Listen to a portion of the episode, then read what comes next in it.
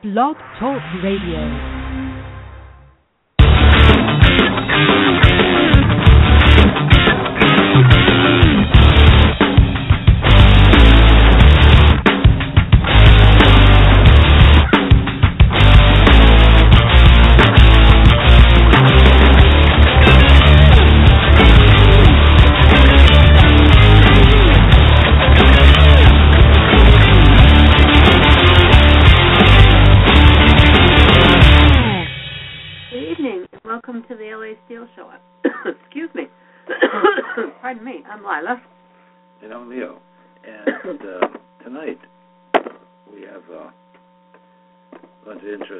for you.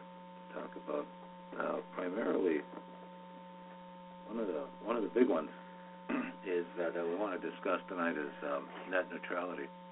Uh, the FCC is about to make a ruling tomorrow.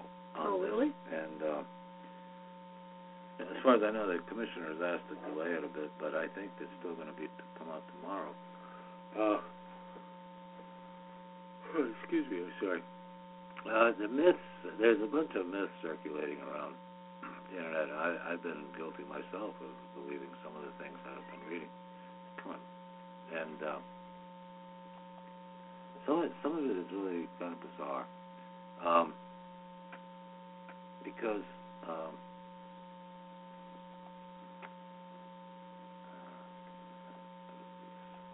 why is it bizarre? Is it uh, no, some of it's bizarre because um, like for instance, this one here. Um, I had it here. Hmm.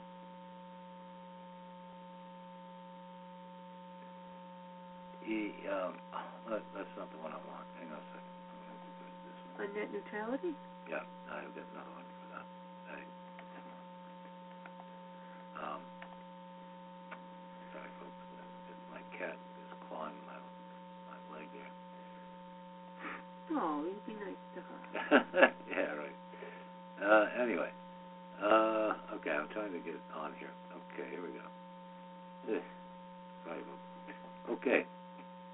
everyone gets wrong about net neutrality and the FCC. Oh, okay. Okay, I thought this was kind of an interesting thing because what it, what it is is I I don't know. After I read this article, I was still confused. but it still says, confused? Yeah, it says the time is near, uh, and two days the Federal Communications Commission. This was written. Uh, what is this? This was written yesterday, I believe. No. Oh no, today. that's a picture. No, today. Posted today. All right. Um, posted today. Time is near. In two days, the Federal Communications Commission will vote on its uh, controversial proposal to enforce net neutrality rules and regulate it as a utility. Huh. Despite being the biggest policy issue of 2014 and President Obama coming out strong in favor of it, there is lots of misinformation swirling around the FCC's proposal and how it will affect consumers. Uh, Think Progress talked to the Electronics Frontier Foundation's director of electri- intellectual property, Corinne McSherry, about what the top myths and misconceptions surrounding net neutrality debate are before the FCC's final vote on Thursday. Myth: The FCC is regulating the Internet. The FCC is not regulating the Internet. The FCC is looking to regulate broadband service, said McSherry, who said net neutrality supporters and opponents have been guilty of confusing the two. The Internet is many things, but most of the Internet is outside of the FCC's authority. The open Internet rules and classifying the Internet as a telecommunications service under the Title II of the Communications Act have nothing to do with the FCC regulating content, she said. They won't use Title II as an excuse to control what you watch. The FCC does have the other role monitoring vulgar or explicit content on the radio and television. But with net neutrality, it's not regulating content in that sense. Met, uh, Sherry said they are putting in rules of the road for internet providers, ISPs, that tell them they have to treat online traffic equally. Okay.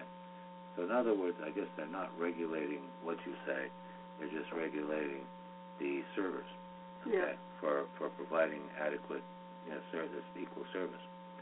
Earlier this month, a conservative advocacy group, Protect, uh, Protect Internet Freedom, released a video bashing the FCC's proposal treat the Internet as a utility, suggesting that it would mean more government intrusion into how people use the Internet and what services they use most. It's kind of the opposite, McSherry said. The point of net neutrality rules is so that broad power, uh, broadband providers won't treat traffic differently so it keeps people from snooping on your web traffic. That way, uh, knowing how much data someone is using and for what wouldn't be and, and for what wouldn't be necessary. Hmm. Um, myth: Net neutrality means no discrimination. Net neutrality does not mean no discrimination. Sometimes we use shorthand in describing it and say no discrimination on the internet. But what we're really saying is no unfair discrimination, she said. That means ISP uh, can, meaning major servers, can uh, pro- service providers, internet service providers, or ISPs, right, can't say I'm going to favor this service or application over another service or application and deliver it at faster speeds because they're paying me a little extra.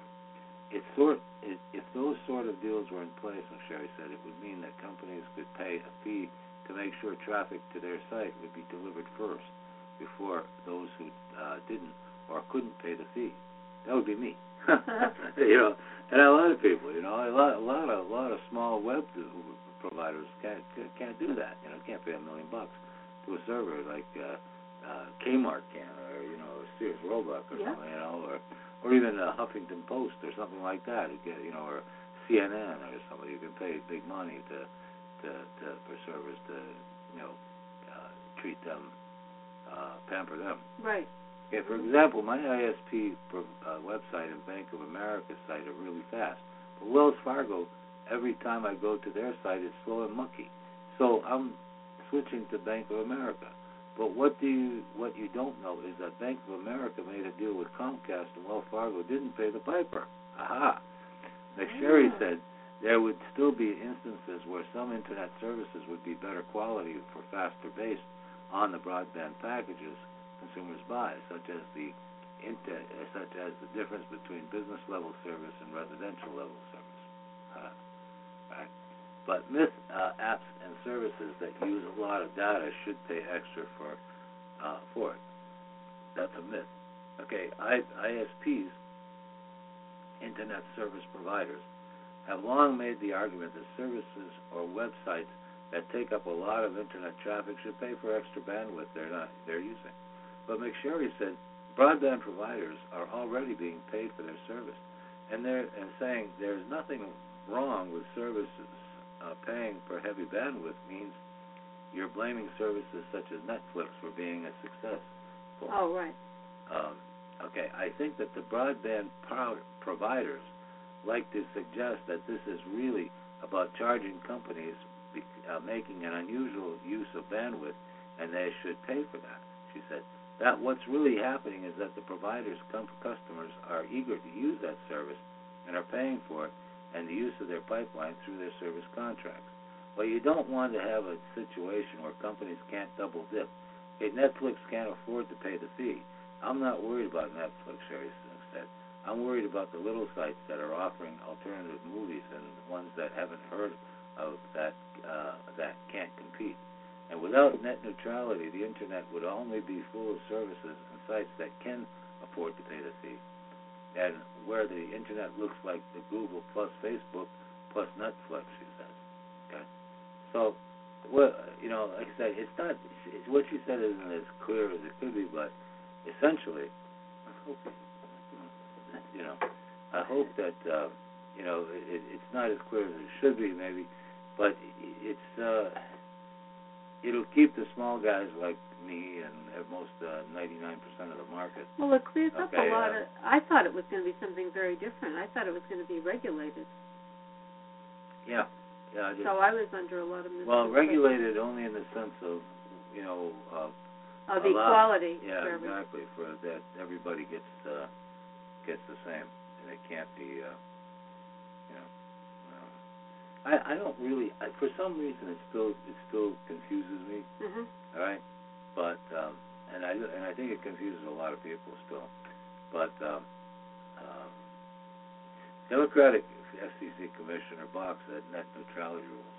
Republican FCC Commissioner asked Wheeler to delay net neutrality vote release. Okay, Mm. so they're they're trying to postpone this a little yeah. bit because I don't think they understand what they're so it's doing yet either. people really don't have aren't clear about it. I don't think so, and I and I think and uh, one of the congressmen there said that uh, you know that they really don't know. There's 332 pages of, in the Oh bill, my God. and they they really don't understand it fully. Democrat on the Federal Communications Commission wants to narrow the scope of net neutrality rules uh, that are set for a vote on Thursday. Um, what, do you want to read that? Sure. Mignum Cy Clyburn. Oh, sorry. Uh, okay. One of the three Democrats on FCC has asked Chairman Tom Wheeler to roll back some of the restrictions before the full commission votes on them. Right. The request, which Wheeler, Wheeler has yet to respond to, puts the chairman in the awkward position of having to either roll back his proposals or defend the tough rules and convince Clyburn to back down. It's ironic spot for Wheeler, who for months was considered to be favoring weaker rules than those pushed by his fellow Democrats before he reversed himself about backing tougher restrictions on Internet service providers. Wheeler will need the votes of both Clyburn and Democratic Commissioner Jessica Rosenworcel to pass the rules since the two Republicans on the commission are expected to vote against anything he proposes. Clyburn's changes would leave in place the central and most controversial component, component of Wheeler's rules the notion that broadband internet service should be reclassified so that it can be treated as a telecommunications service under Title II of the Communications Act, similar to utilities like phone lines. Proponents of net neutrality have said that the move is the surest way to prevent internet service providers from interfering with people's access to the web. However, she wants to eliminate a new legal category of broadband subscriber access services, which was created as an additional point of legal authority for the FCC to monitor the ways that companies hand off traffic on the back end of the Internet. Those deals, known as interconnection arrangements, become a point of became a point of contention last year when Netflix accused Comcast and other companies of erecting internet tolls before easily passing web traffic from one network to another. The initial plan sought by Wheeler would allow the FCC to investigate and take action against deals that are not just and reasonable, according to a fact sheet released um, by the FCC earlier this month. Eliminating the new legal category would make it trickier for the FCC to police these arrangements, said the FCC officials, who were granted immunity in order to speak freely about the ongoing negotiations. Yeah, they were granted anonymity. What did I say? Uh, did I say something different? Sorry. yeah, that's okay. They were, able, in other words, they were able to. they have immunity, which is kind of the same, I guess. Yeah. Yeah. In other words, they can stay Yeah. anonymous. But- Some FCC officials have previously said that the broader act of reclassifying broadband internet service would, in, would in and of itself, give the Commission enough powers to oversee interconnection deals. That opinion has been backed up by the lawyers at Google, among others, who made the argument to the FCC officials last week. Clyburn's changes would also replace a new standard for Internet service providers, uh, which means to act as a catch-all rule for any future behavior that might abuse consumers. That standard would be swapped out with potentially narrow language from the 2010 rules that prevented unreasonable discrimination. A federal court tossed out those 2010 rules last year, setting the stage for the FCC to write new rules. The full text of the new of the rules will not be revealed to the public until the FCC vote on Thursday morning. Clyburn, you me to continue? Yeah. Or you want- Go ahead. Clyburn declined to discuss uh, specific changes she was supposedly supporting on Tuesday. This is kind of weird because they're not telling you. I mean, Just yeah, they come out this stuff, they're not review it, and then they're going to rule on it before it's even looked at by the by Congress. Um, yeah, Hmm. let's see, yeah, full text of the rules will not be revealed. Okay, this is this uh, is a process that is an interaction with all five members of the commission and their offices. She said after remarks uh, at a policy forum hosted by Comptel, a trade group. I will just uh, let's see, I I will just say that I am attempting to strike a balance in whatever you hear, whether it's accurate or not, is a reflection of my enthusiastic willingness to do so. In his speech at the Federal Communications Bar Association last week, the commissioner said that she was pleased with the initial draft, but also hinted that she might need some fixes to strike that balance between strong protections for consumers and clarity for investors. Some have expressed concerns about allowing private rights of actions in court, failing to consider the impact on smaller internet service providers uh, that, um, including interconnection, goes so far, or that the case-by-case approach uh, does not go far enough, and that the new conduct rule uh, may not be as strong as the previous unreasonable discrimination rule, she said. The request changes come, come as FCC lawyers are spending hours poring over the text of the rules. In keeping with FCC procedural rules, the four other commissioners outside of Wheeler's office got their first look at the rules just two and a half weeks ago. Now they are scrambling to make edits ahead of the vote on Thursday morning. Huh. So, see, this is the this is the interesting thing here, you know, that's that's going on. And I got one other one other thing on this that I I thought I might want to bring up, okay? And uh, if I can find it. So it's a video. Do you think we should go through that?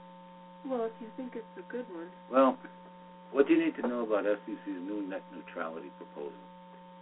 All right. Well, let's Uh, play that then. it, it's a little longer than that, but I, I'll, I'll I can uh, cut it off. It's, uh, after a year of fighting, the FCC finally announced that it would implement strong new rules to protect the openness of the internet. We sat Mhm. down to chat about today's uh, this this thing. All right. What I what this thing is um, this thing is about 11 minutes long, but it's a conversation between two guys. Okay, Uh-huh. uh, two guys Discussing the. discussing, yeah, and there it's called the, uh, the Verge is the name of the operation, but uh, you know, uh, it's uh, it, it, it it's talk they talk specifically about it, okay, and and and there's some some interest they come up with some interesting, but these are two expert guys that are involved within that, Mhm. you know, on a daily basis that are very uh, involved, and geez, criminal. Damn, I had I got a Yeah. Google ad for toilet paper. Eh. They won't let you skip it.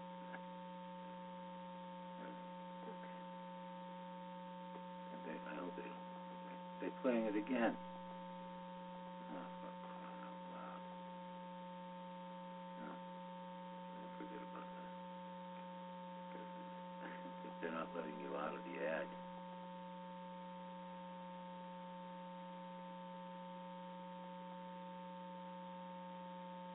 Huh. Nah, forget about it. Yeah. It- it's, it's, it's. Oh, they have like all kinds of ads, huh? Yeah, it's a dead issue. Again, I can't get it. Uh, forget it. I had it yesterday, but I, I couldn't. I can't get it to play now.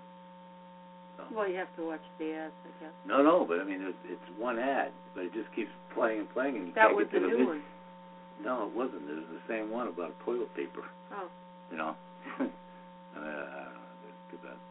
So anyway, that, that's pretty much enough of those. Yeah. I think we've pretty much said it all. Uh, that was an interesting. Uh, too bad I couldn't get it, but I actually posted that on my website. Huh. Um, but uh, okay. uh, well, there was another thing I wanted to talk about before we go to the health and stuff. Um, some big things that happened uh, recently. Um, down here.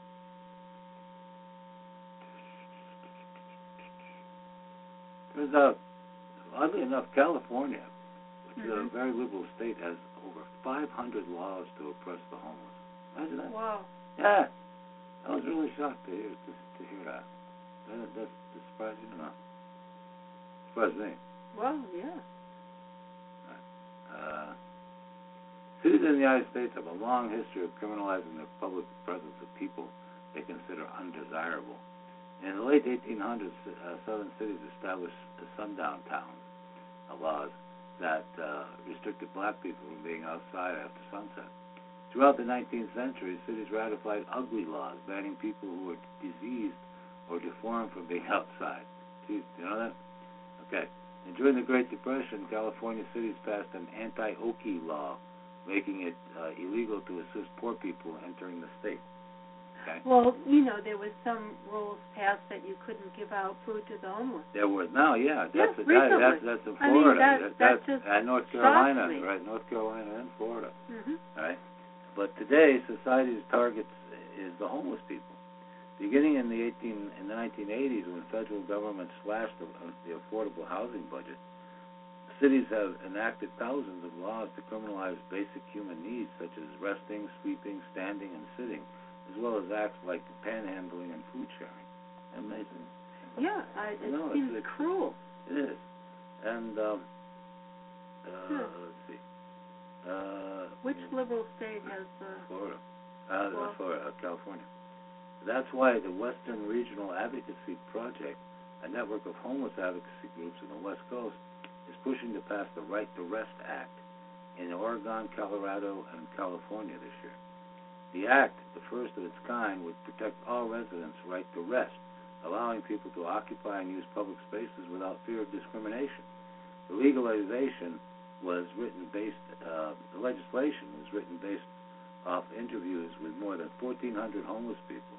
well, It would also serve as a model legislation that would be enacted in every state across the, nation. Hmm. Well, you want to read that? Yeah. Well, representative. Well, While representatives in Oregon and Colorado are sponsoring the bill, no one has yet been willing to sponsor the bill in California. Ah. February 27th is the last day for the bill to be introduced into the legislature for this session, meaning if no one puts their name on it, the act is out for this year.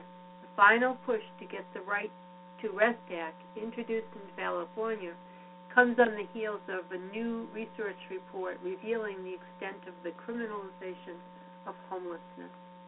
Paul Boden, executive director of WRAP, said the said the fact that we have the most in-depth research by far in California, and we're having the hardest time by far getting a sponsor for the bill, is really a sad statement about the politics of business and gentrification in this state. New findings on the criminalization of the homeless in California.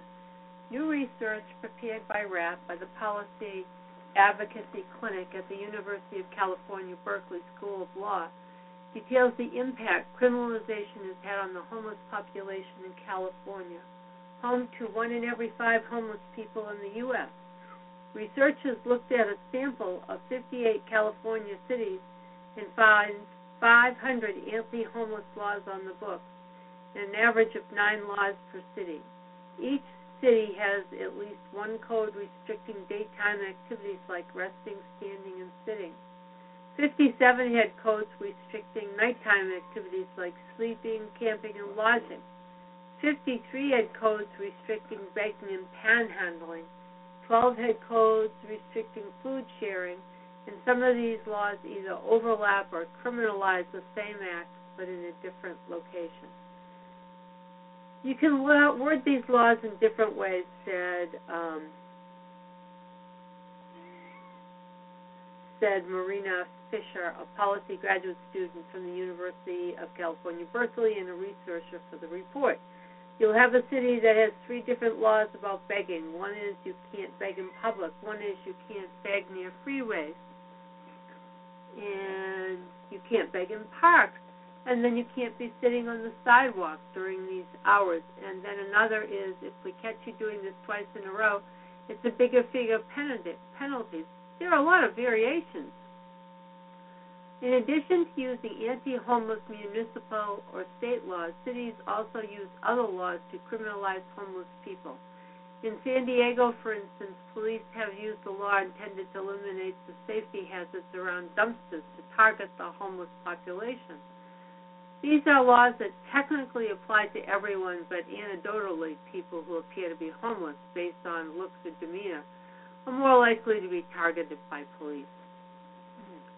Yeah. And one San Diego police officer even acknowledged even acknowledged that after state level laws got blocked by a lawsuit, they looked through local laws and thought this one would be pretty applicable.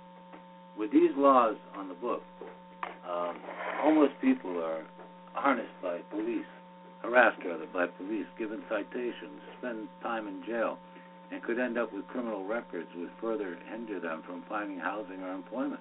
In the report, a San Diego Police Department veteran told researchers that cops arrest homeless people if they presume that they could be repeat offenders. Uh, Fisher said the research team wasn't able to get a larger picture of the impact of criminalization um, because cities don't adequately track enforcement of these laws, and police also don't document the housing status of those jailed. But send sending homeless people to jail is the inevitable consequence of these laws. A homeless man in San Francisco spent 30 days locked up for sitting on a milk crate and faced up to two years in prison. And things got and things could get worse. For homeless people who are mentally ill, police encounter the enforce to enforce these laws could be fatal. Last spring in New Mexico, Albuquerque police officers shot and killed James Boyd, a homeless man who suffered from paranoid schizophrenia. And despite these severe consequences, there is no shortage of anti-homeless legislation being passed. And according to the report, these laws first emerged in the 80s as federal cuts to affordable housing drove people into the streets, and cities were left with limited legal recourse due to a Supreme Court ruling a decade earlier that struck down a municipal vacancy law. And ever since there, uh, never since there's been a dramatic increase, with a majority of these laws, 59% enacted since 1990. Uh, since 2010 alone, 55 new anti-homeless laws have been enacted in these cities. And if the trend continues, researchers predict that California will enact 110 new anti-homeless laws by the end of the decade. Huh. yeah, I think, man. I think that sounds rather cruel. It is. They're saying that they're putting these guys in jail for for for doing nothing. All right, and then of course they get that on their record, and they can't get jobs, they can't get housing, they can't get anything. So it's just, you know, you horrible cycle uh, downward. Uh, yeah, you know, and it's like it's horrible. And cities create a race to the bottom. While California certainly faces a crisis, criminalization of the homeless has reached disastrous levels across the nation. Some law schools are working to forge co- uh, co- coordination across schools to inspect homeless rights issues on a statewide level. Law students at Seattle University School of Law are hung are have begun similar research to Berkeley and are finding similar results. Uh, we do have some very hard data showing that there is very much a consistency in terms of prevalence of these laws. Hmm. And uh, that's Sara Rankin, associate professor at Seattle University of the School of Law, who is working with students on the research.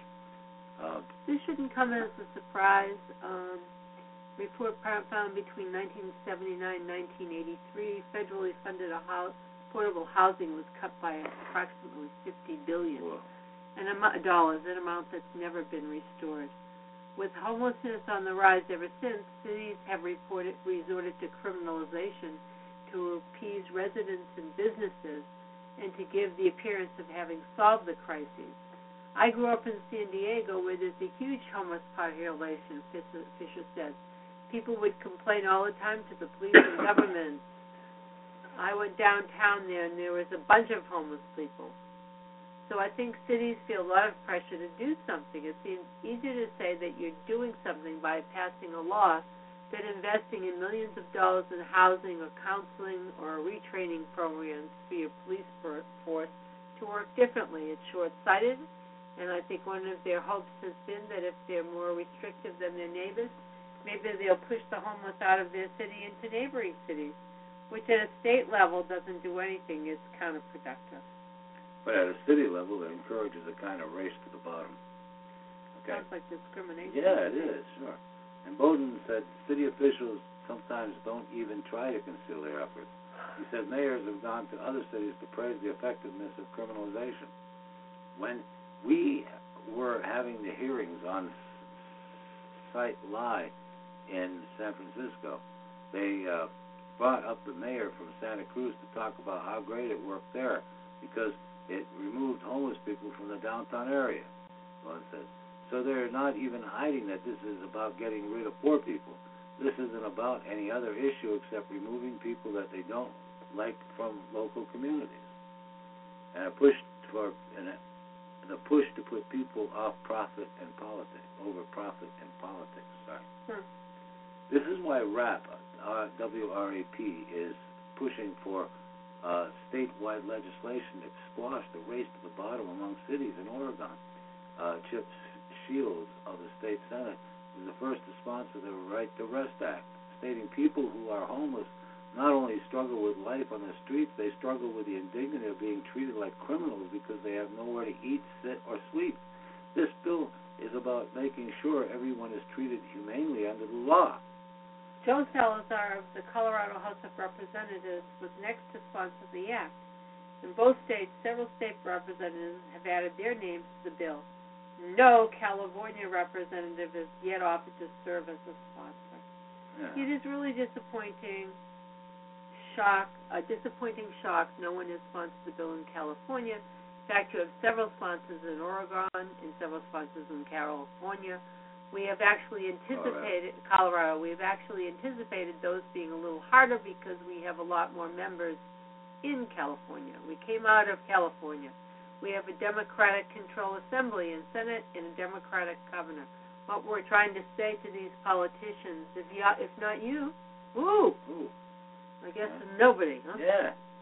And, uh, you know, it's really freaky, freaky. This kind of goes on, Yeah, saying a lot about the same, a lot of the same yeah, things. and it, it's pretty much the same thing. But you know, it's uh, at some point somebody has to stand up and say this ain't right. Paul Boden said. Some groups had to finally say we're going to fight Jim Crow. Some groups had to finally say we're going to fight ugly laws, and we're going to fight Japanese exclusion acts. Right now, today, we need to be that group. And uh, yes, very sad. it is really, really sad. You know that. I mean, I mean, for the I mean, anybody can be homeless. Yeah. I mean, you know, and you know, for them, and now today, there's more homeless than ever. And California is one in five, one in five of the nation's homeless in Wow. California. I mean, that that's damn, downright, you know, frightening. I think we're gonna go to a music break. What do you think? Okay. Yep.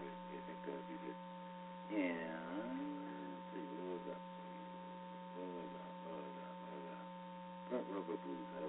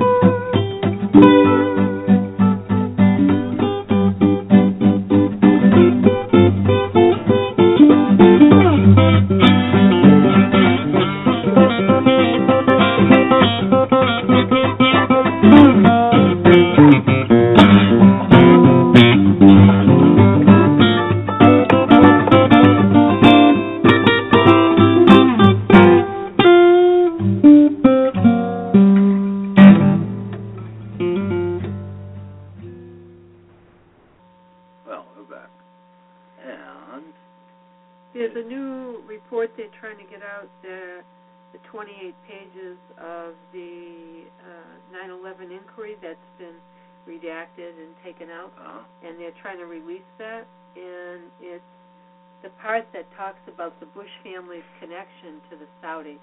that's yeah, that's an interesting part since the Saudis were the ones that financed the. the Yeah, they've been financing all the terror, They- and of they- course, yeah, the and Saudis are are the Bush fam. They're intimately involved with Yeah. them, Mhm. and I think it would be horrible if Jeb Bush became president. Oh yeah, we'd be But setting up you know, for I can't say that Hillary Clinton is any better because she's taking uh, millions handed over to Mr. and Mrs. Crook, as they say, foundation by Arab fascist regime. Amazing, huh? That's Yep. what that's good money given to the Clinton Yeah. campaign. You know, it's They- the, they're- uh, they're the, uh, getting- Clinton's foundation. Yeah, they're getting money from outside the United States to fund her campaign. Oh, she's a, she's a dirtbag. Oh, so horrible. Is, so is he. So is he. So is you, know. And so is Jeb Bush. That's you what I'm and, saying. And so is Chris Christie, and so is every all of these guys. There's not one decent stand-up person now. no, You know, who's running for any any No. kind of office, and it, it's pretty getting pretty sick, pretty damn sick. Oh, I mean, it's just, yeah. You know, so those are two Uh, very good articles that uh, people should read. excuse me, we can get that on the David Icke site, Yeah. Oh, and here's one. Shock video. The U.S. caught lying about vaccine dangers. I don't know whether you're interested in that. They just outright lie about it. Yeah, it's true, and I I've got uh, that's the uh, I've got this one too, which I wanted to read tonight because it really scare you. Who needs the facts? Associated Press caught in another bizarre denial of mercury in vaccine. Same But, kind yeah, of same, article. yeah. Is that a video? This is a video. So Yeah, it you, has- you can play it.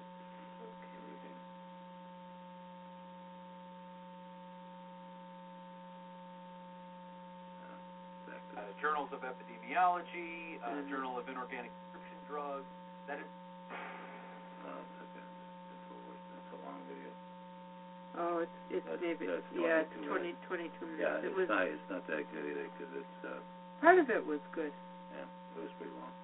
but it was an in, it was an interview um, with um, Yeah, if you could if you could find the interview, that'd be one thing. But uh, with- with a person, but the, it's that it was I I saw it. It was a long.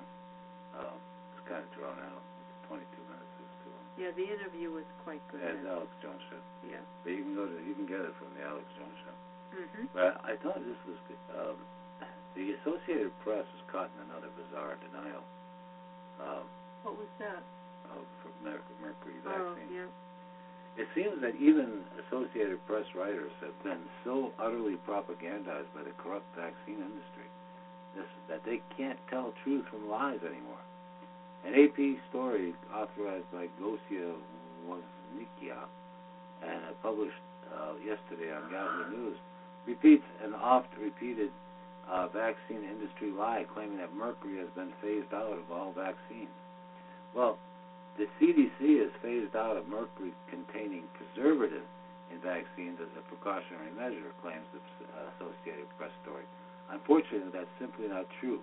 The claim is utterly false, even according to the CDC itself.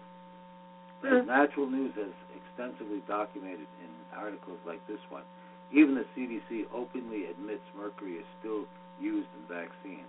In fact, the CDC vaccine additives page found here um, uh, repeats this admission that mercury is still used in vaccines.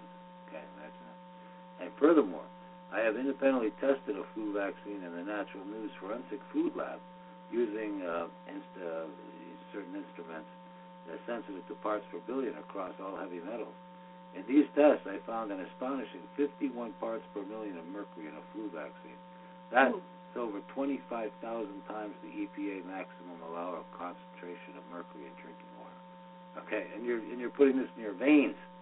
Okay, oh my God. And the same test also found four points per bil- per million of aluminum in the same shot. Aluminum, all right. Hmm. I mean, these bastards. Is there anything bad they don't put in there? no. aluminum causes all kinds of uh, problems. Causes Alzheimer's. Causes uh, you know uh, immunodeficiency diseases, and and and mercury just kills you. Uh-huh. I, I don't know what the hell they're doing here. Okay.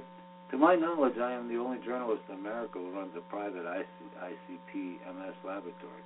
You would think that if the AP was really interested in whether there mercury is in vaccines, they would hire a laboratory to run the test and find out what the science really says. Heck, I'd run the test for them for free. But as we've all come to find in recent weeks, when I come to report on vaccines, the mainstream media believes fact checking is never required. After all, if anybody actually checked the facts on vaccines, they would find the facts diverging quite radically from the science pimping propaganda that falsely claims all vaccines are safe and effective. When it comes to reporting on vaccines, the entire mainstream media knowingly lies because it dare not report the truth about vaccine dangers. Oh, it- the power of those pharmaceutical yeah, companies. Yeah, that, that's that's ninety percent of their advertising. Mm. Yeah, when you turn it on in the Yeah, morning, yeah, and it goes on and on and on. thirty, six thirty news too. Yeah, you know, it's like the mainstream media is just continually inundated with with pharmaceutical ads. Okay. Can imagine what they pay for that. Yeah. Uh, It is essentially, it is especially fascinating to note that the vaccine propaganda has reached such a fanatical fervor across America that even Associated Press writers are now blindly repeating the vaccine industry's most persistent lies. What we are dealing with here, friends, is a national, nationwide epidemic of mercury denialism combined with a total abandonment of all the children who have been severely damaged by vaccines. And uh, in this article, there's some really horrendous pictures. Yeah, they don't want to. They don't want to pay people for the damage that they've caused. horrendous pictures of of vaccination uh, uh, uh, uh, problems that they've had with with children. I'm um, sure they could make a vaccine that would be safe, but they don't want to bother. Costs them too much money. Yeah, it says the delusional status of media writers has now become a serious integrity crisis for the entire mainstream media. An institution that's losing more credibility with every single dishonest vaccine story they publish. Much of what you read about vaccines now in the mainstream media is nothing more than lying media sources quoting each other's fabricated lies in a ridiculous circus of self-delusional non-logic. When even the AP can't get its story straight about the ingredients being in vaccines, you know there's a huge credibility problem in the in the media. It's no conscious coincidence that this same AP story also quotes government officials saying GMO and pesticides are safe too. Oh, Sure. they throw in everything. in Yeah, sure they are. Because that's the fabricated narrative being shoved down everybody's throats these days under the fanatical banner of science. Yeah. Okay. Vaccine skeptics are the real science. Okay. Yeah. And they're, they're just showing entire mainstream media is a total denial of medical reality. Yeah. Beyond They don't even think that far. no, beyond suffering from mercury denialism, the entire mainstream media is also deeply invested in the willful denial that there are a growing number of children who are damaged by the toxic heavy metals and chemical uh, chemicals uh, intentionally added to vaccines. Those additives include, according to the CDC, all the following neurotoxic substances: mercury, aluminum, MSG, and formaldehyde. The big lie about these additives is that they are present in such small amounts that they can't possibly damage anyone. If that is if that's true, then how do you explain all of these photos of vaccine damaged children, many of them published directly on the CDC's own website? Look at this. Two year old boy devastated by smallpox vaccine. Oh my Look God. at this. All right, look at this one. Severe adverse reaction to hepatitis vaccination. Oh my God. Holy Child. God, bloated, oh, horrible. Horrifying reaction to B- BCG vaccine. Never heard of it. Look at this. I don't know. Severe skin reactions following vaccinations. Oh my God. I can't even look at these things. Look at that head. Uh, facial contortions and distortions following DTP vaccine. Right. And then, uh, victim of vaccine death. Neurological damage by the DP, DPT. I I don't know what that is. That's Diphtheria? diphtheria, pertussis, Oh. and tetanus. Uh, and then a smallpox vaccine uh, reaction that nearly destroyed this person's arm and, so, and shoulder. Oh my God. Yeah. And this poor girl got got. Uh, She's neurologically damaged. Look at this poor guy. Extreme tissue damage uh, caused by vaccines. Whole Oh face Uh, extreme uh, HPV vaccine turned this normal, healthy girl into a brain damaged uh, vaccine. Look at this. Oh, God. These photos are only a small portion of all those showing vaccine damaged children. CDC officials, media, newscasters, and U.S. lawmakers claim all these photos do not exist, that these children were never harmed, and that vaccines cannot cause such damage at all. They are liars. Worse than liars, they are medical mutilators of innocent children who continue to be severely damaged by toxic vaccines every single day all around the world. Yeah. That's, Oh, that's that's that. the yeah, one. that's the Yeah. same video. So, yeah, That woman being interviewed, who is a member of the Elizabeth. Warren is down there too. Know? She's the one asking the question. yeah, and the other one is lying. Yeah, and sitting beside Elizabeth Warren in the video that I saw was Chris Murphy. Yeah, our our illustrious uh, lunatic. Yeah, I uh, guess so. What a piece of work he is too. Uh, That was very he's from. Connecticut, and one from Mass, one from Connecticut. Oh, I don't know. Here's some good news. What's that? Blood orange compound stops 100% of lung cancer growth in, in vitro. Uh, blood orange, blood oranges, okay, get their unique red color thankful to powerful antioxidant called C3G. Okay, Cyan, cyanidin 3. Excuse me, I'm sorry. Ooh. Which is found in normal oranges. It's also found in blackberries, strawberries, blackcurrants, and cranberries. Huh. You like cran- cranberries? Yeah, I do. Yeah, and strawberries. And Yeah, I eat a lot of those. researchers have found discovered three C3G to be powerfully active against lung cancer cells, completely halting their growth in in vitro. Now, what is C3G? Uh, C3G is cyan- cyanidin, cyanidin 3 gluco, Glu- glucoside. Glucoside, which is not found in normal oranges, but is it's not normal oranges, huh? No, it's in the blood red one. It's in the blood red ones. That's interesting. Yeah, but uh, it says uh, cranberries, blackberries, and Blood oranges have it. yeah, black currants. Mm. Okay. So anything with that dark, With that darkish color. dark yeah. uh, red color. Mm. Okay, a fruit, and to be powerfully active against lung cancer, completely halting their growth to be powerfully active, halt growth in vitro.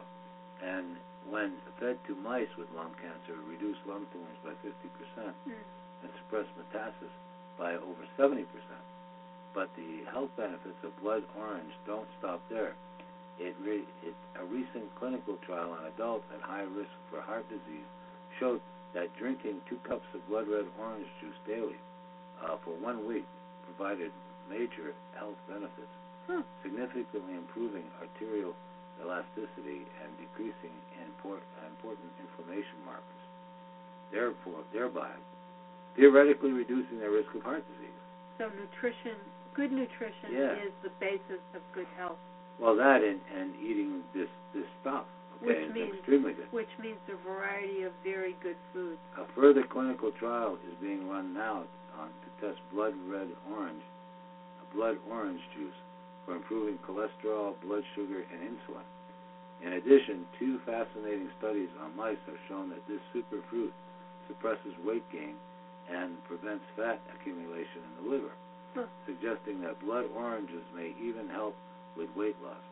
And alkaline diet fans take note. Uh, blood oranges are particularly rich in potassium, delivering 150% of the alkalizing powder power of lemons. Wow. Hmm. Wow, I gotta we gotta look for these blood red oranges. Yeah. I haven't seen these things. Have you? No. No, too Or many. maybe I didn't. I, I, I didn't really know what I- I was looking yeah, at. That, Possibly, I don't know. I haven't seen them though. I haven't really. I haven't seen these red oranges in the supermarket. I'm sure they're there somewhere, but I'll have to, I'm going to definitely start looking for them. Here's an interesting thing that I'm going to read. Sure. Um, MIT states that half of all children may be autistic by 2025 Wow. due to Monsanto. Good. A senior scientist at MIT has declared that we are facing an epidemic of autism that may result in one half of all children being affected by autism in 10 years. Dr. Stephanie Seneff, who made these remarks during a panel presentation in Groton, Mass. last week, specifically cites the Monsanto herbicide Roundup as the culprit for the escalating incidence of autism and other neurological disorders. Roundup, which was introduced in the 70s, contains the chemical glycophosphate, which is the focal point of Seneff's concerns. Roundup was originally restricted to use on weeds. Glyphosate kills plants kills plants. However, Roundup is now in regular use with crops with the coming of GMOs plants such as soy and corn were bioengineered to tolerate glyphosate and its use dramatically increased from 2001 to 2007. Glyphosate use doubled, reaching 180 to 185 million pounds in the U.S. alone in 2007. Amazing. Yeah. And so that's by 2025, half the half the kids in the country will be will be That's autistic. what she's predicting. You know, it wouldn't surprise me that that's what they're planning. Yeah. A bunch of dumbed down, dumbed down, unbelievable, dumbed down things. That's, uh, maybe that's it. By 2025. Wow. Scary, scary. What the hell happened? Lots of GMOs. Oh, I wanted to read this because um, this this case came up today. I don't know. It- it- uh, Here it is.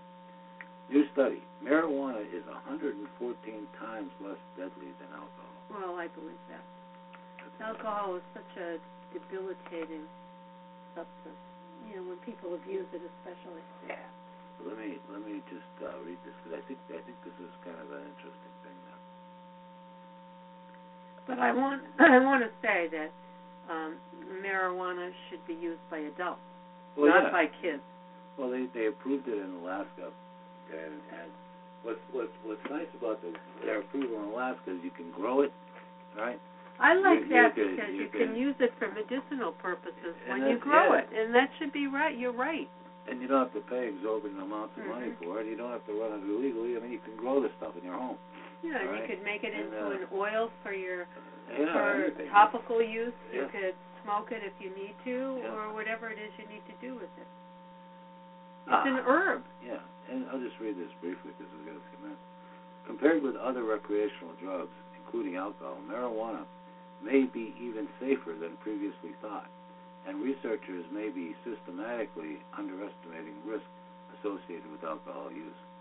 Those are the top line findings of research, recent research published in the journal Scientific Reports, a subsidiary of Nature.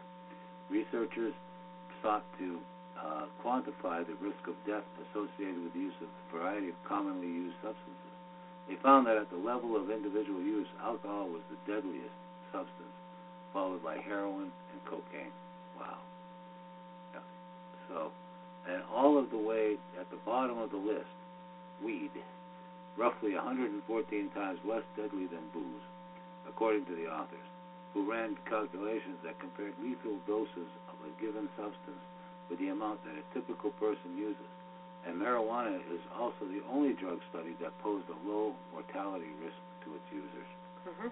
These findings reinforce drug safety rank- rankings developed 10 years ago under a slightly different method- methodology. So, in that rank, the study is more of a reaffirmation of previous findings that, than anything else. But given the current national and international debate over the legal status of marijuana hmm. and the risks associated with use, the study arrives at a good time. It is important to note here that safer than alcohol doesn't mean safe, full stop. Indeed, one of the most troubling lines of thought I see in some quarters of the marijuana legalization movement is if because marijuana is natural, or because it can be used as a non FDA approved medicine, is therefore safe. But of course, rattlesnake venom is natural too, and nobody would call that safe.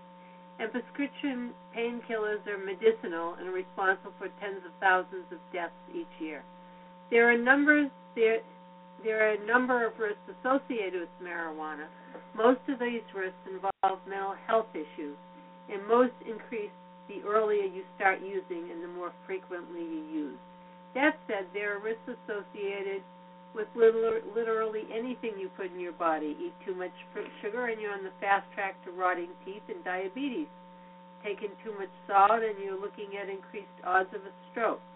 Psychoactive substances such as marijuana and alcohol aren't at all unique for having risks associated with them.